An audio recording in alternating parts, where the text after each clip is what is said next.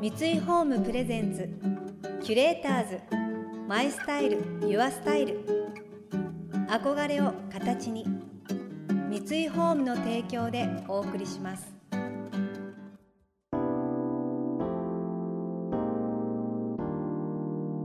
溢れる情報の中で確かな審美眼を持つキュレーターたちがランデブー。今日のキュレーターズは佐藤浩一です。三島由紀子です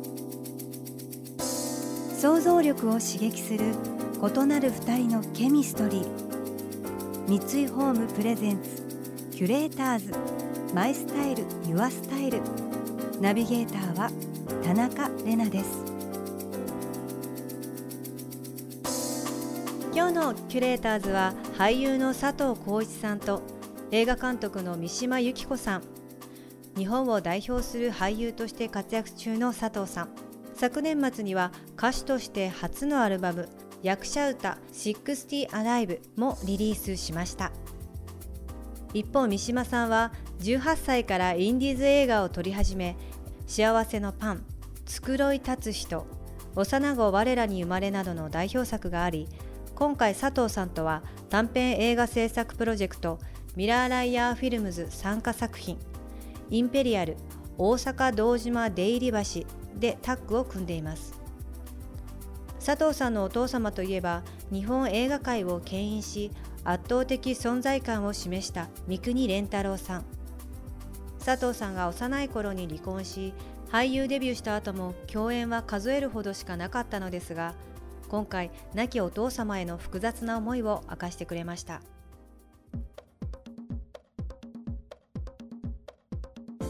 小石さんがそのやっぱり小さい頃にあの三國連太郎さんのあの撮影現場をご覧になってたっていうのは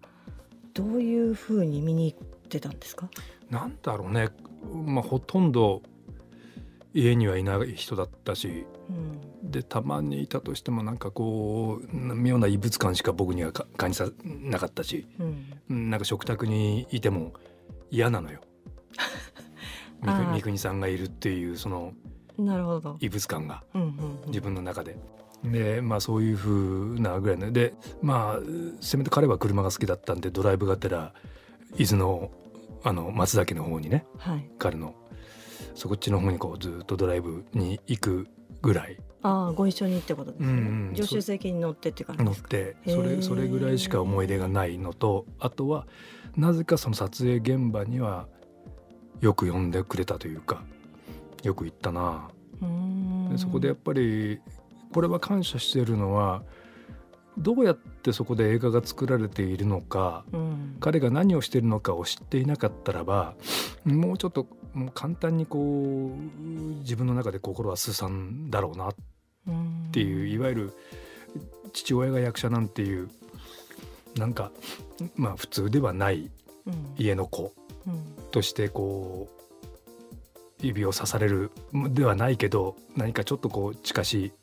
ことをこう言われることもあったわけだし。逆にね。うん。なんかそんなことの中でこうそれでもやっぱり彼の現場を見てでなおかつワンカットアップで30分ちょっと広い家の数行あるカットだったら1時間から2時間ワンカットにかけてこうやって積み重ねてものは作られていくんだってことを知っていなければね、うん、なんかこうもうちょっとこう自分も違ったのかなっていうような感じ、うん、だから必然的になんか自分がこう映画を作る現場に参加するというあれはもうその時からやっぱりなんとなく出来上がってたのかなまあ、僕の原型風景っていうのはともかくそのスタジオ当時の撮影所、はい、ね、東京の撮影所でもいいし京都の撮影所でもいいんだけど大きな撮影所へ行くとそのスタジオ数が今の数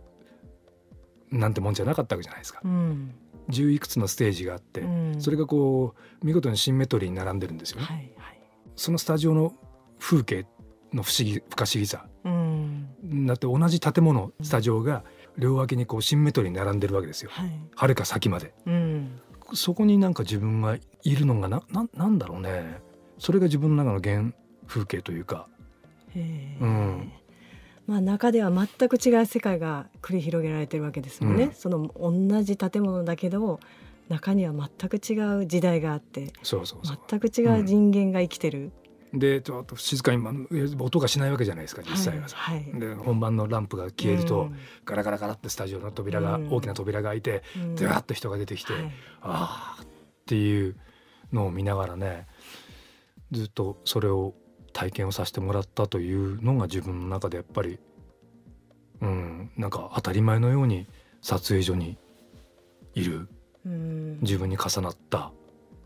なるほど、うん、キュレーターズ。マイスタイル。ユアスタイル。今日のキュレーターズは俳優の佐藤浩一さんと映画監督の三島由紀子さん。三島監督は子どもの頃から近所の名画座に通い詰め数々の名作に出会ったことで監督への道を志しました。その中には「青春の門」や「魚影の群れ」など佐藤さんが出演した作品もありました。それこそ「青春の門」見て、えー、魚影の群れは本当にもうなんか何でしょうね。何なんだこれっていうふうに思いましたよね。あの現場の話もいっぱい聞きたいですけどね。私はもう当時見たのがちょうど13歳ですかね。衝撃でしたよね。あのファーストカットの長いファーストカット。からね、うん、あれはだからもう三島さんにも言ったよね相米の構想では、はい、海のマグロの群れの空撮でずっとそれを撮ってて、はい、そのマグロがぐっと岸の方に向かっていく。で途中からマグロの群れたちがぐっとそれていくんだけどその空撮とキャメラずっと砂浜の方に行くと僕と夏目雅子が座っててそこから話が始まるまでワンカットで行きたいって相馬が言ってそんなことできるわけねえじゃないか、はい、今だったらできるんだよね。できますね。ドローンがあるから、ね、ドローンもあるし、CG もあるわけだから、魚影を CG にしてあれすればできるんだけど、当時のあの80年代初頭の日本映画界で CG もない時代にそんなワンカット撮れるわけねえじゃないかって言われて即座にカットされて浜辺の2人から始まったっていう。でもあれが撮られた時のあのスタッフの集中たるやって思いますよね。いやすごいなと思うな思うしだからやっぱりねそれ今回のインペリアルにも通じてるんだけどあのバスのタイミングとかね、はい、そこら辺のぐ、ね、なんかこうそれは偶然性の含めねなんかいろんなことがこうやっぱり長回しをすればするっていうだけ何かのいろんな作用がなければ成立しないっていう、それは風風向きもそうだしそういうふうなものがねいっぱいあった映画でまあ僕は、まあ、相馬井さんと23歳で初めてご一緒させていただいて。まあ、たかだか3年ぐらいのキャリアだったけどこんな映画の作り方があるのかって、まあ、びっくりさせられた。ようなともかく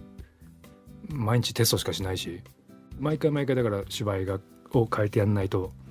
納得してくんないし、うん、どうしたらいいんですかって言ったら「そんなことお前自分で考えろよ」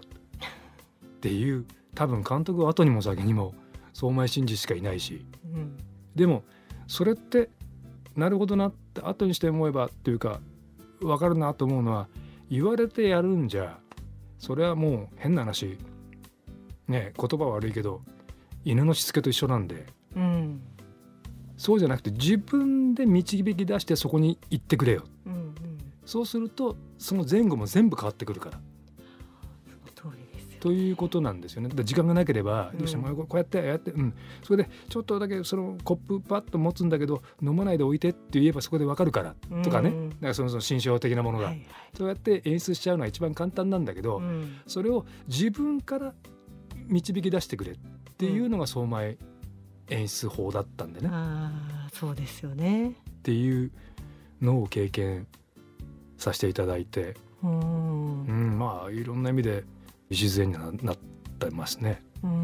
もうこういう話を聞くのが私も大好きで、うん、だからそういうのをこうまあ自分が勉強しててじゃないですけど私はもうちょっとなんかこうダメでずるくてへなちょこなんですけどなるべく言わないようにしてます自分から。結果的に役者さんが自分の肉体から生まれたことをキャメラの前でやってくれる。確かにね。そそれがいいんですよ一番。ただ本当にねこう相前さんだけじゃなくそういう監督たち結構坂本さんも若い時そうだったしいろんな監督さんたちまあ絶さんもそうだしみんなそういうとこでやってると変な話向こうがまだ上がってねえなと思うと あ上がってないなちょっとこれかかるなと思うとこっちもそのテストの時抜き出して それで体力温存するようになっちゃうからもう役者はずるいよね。まあお互いねちょっとずるいずるいのこう掛け合いですからね。本当ねあのもう答えは言わなくていいんだけどなんとなくこっちの方に向かっていくと道があるよみたいなね、うんうんうん、そういうふうな演出してあげると若い子、まあ、若い子たちっていうわけだけじゃないんだけど、うん、うんうん、演者たちは救われるかなという気はしますけどね。うん、なんかこうかけらみたいなものってことですかね。なんかのか本当ね、うん。キュレーターズ。マイスタイル。ユアスタイル